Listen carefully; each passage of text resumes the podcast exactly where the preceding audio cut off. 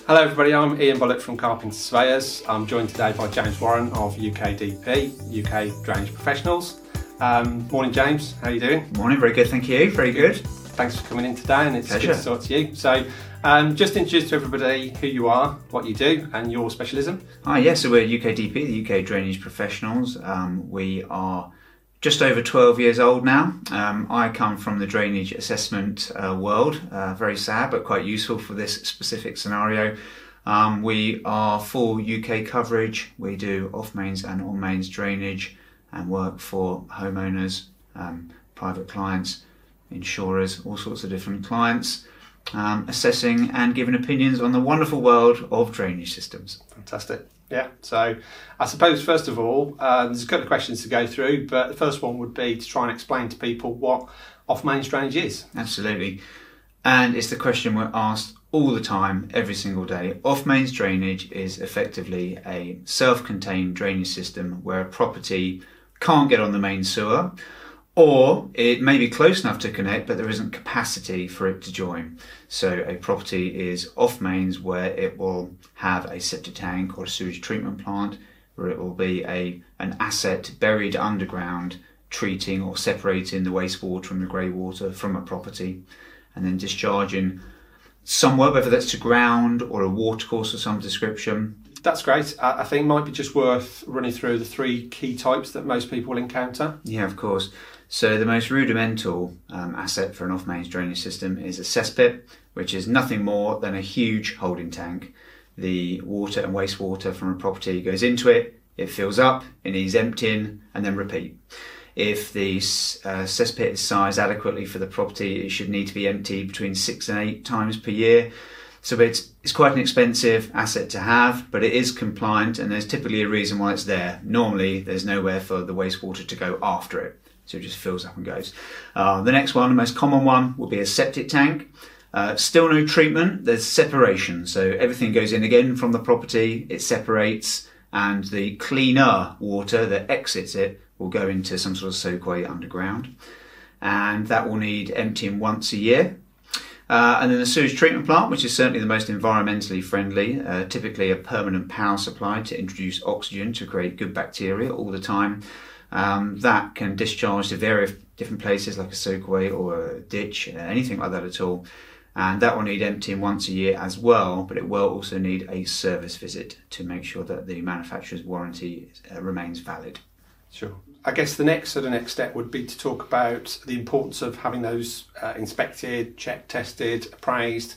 Um, so I guess it'd be useful to run through the benefits of having it inspected. You know, um, what can go wrong, what should people be thinking about, and how do they handle it? Really. Yeah, definitely. So, irrespective of whether the, the property has a cesspit, a septic tank, or sewage treatment plant, um, until it's emptied and inspected internally, there's no way of ascertaining if there's any structural damage, if there's any uh, perhaps uh, tree root ingress, water ingress, or perhaps water escaping out, not always water coming in.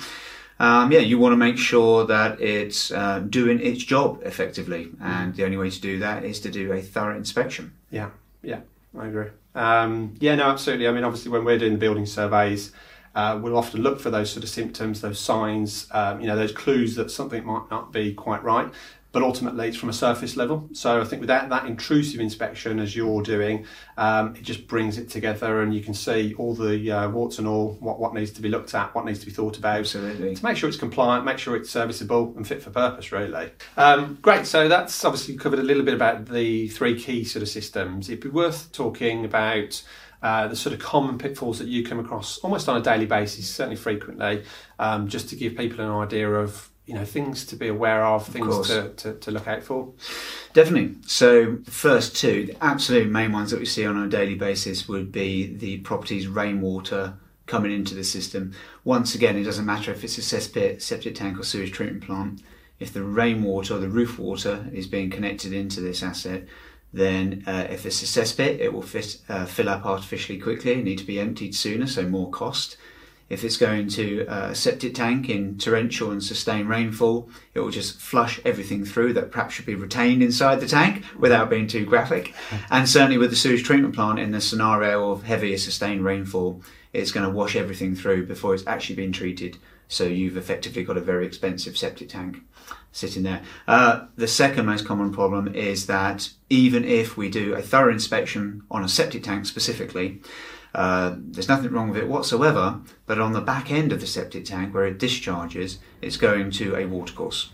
So the, the, the current owner will have no issues whatsoever, they empty it once a year, everything's perfect, but that is a illegal discharge.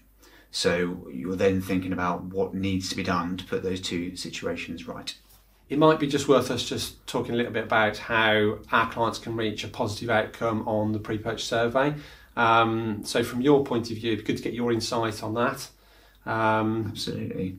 Yeah, so when our engineers turn up and, and carry out a, a, survey visit, okay, fine, they might find some imperfections, there might be some non compliant aspects of the system that will need to be flagged. Uh, they may need some costs put against them uh, to finish the report. Um, but certainly, our visit will ensure that everyone knows the holistic picture of that system, um, where it goes, what it is, is it working, is it compliant.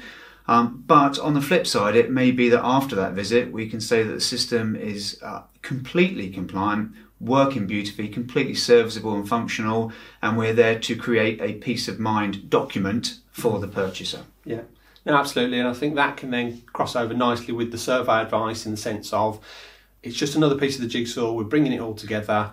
Um, and ultimately, it's a positive outcome, whether it's confirming everything's a-okay, or actually, if unfortunately there is an issue to discuss, you know, we can at least cover that off with the clients, talk to them about price, and ultimately, you know, the best way forward to reach a positive outcome. Absolutely. So, yeah. If you'd like to know more about UKDP, uh, please feel free to visit our website at ukdpsolutions.co.uk or email in at info at ukdpsolutions.co.uk. So if you'd like to know a little bit more about Carpenter Surveyors, um, please visit our website, which is carpenter-surveyors.com. Uh, alternatively, drop us an email at info at carpenter-surveyors.com or feel free to drop us a call.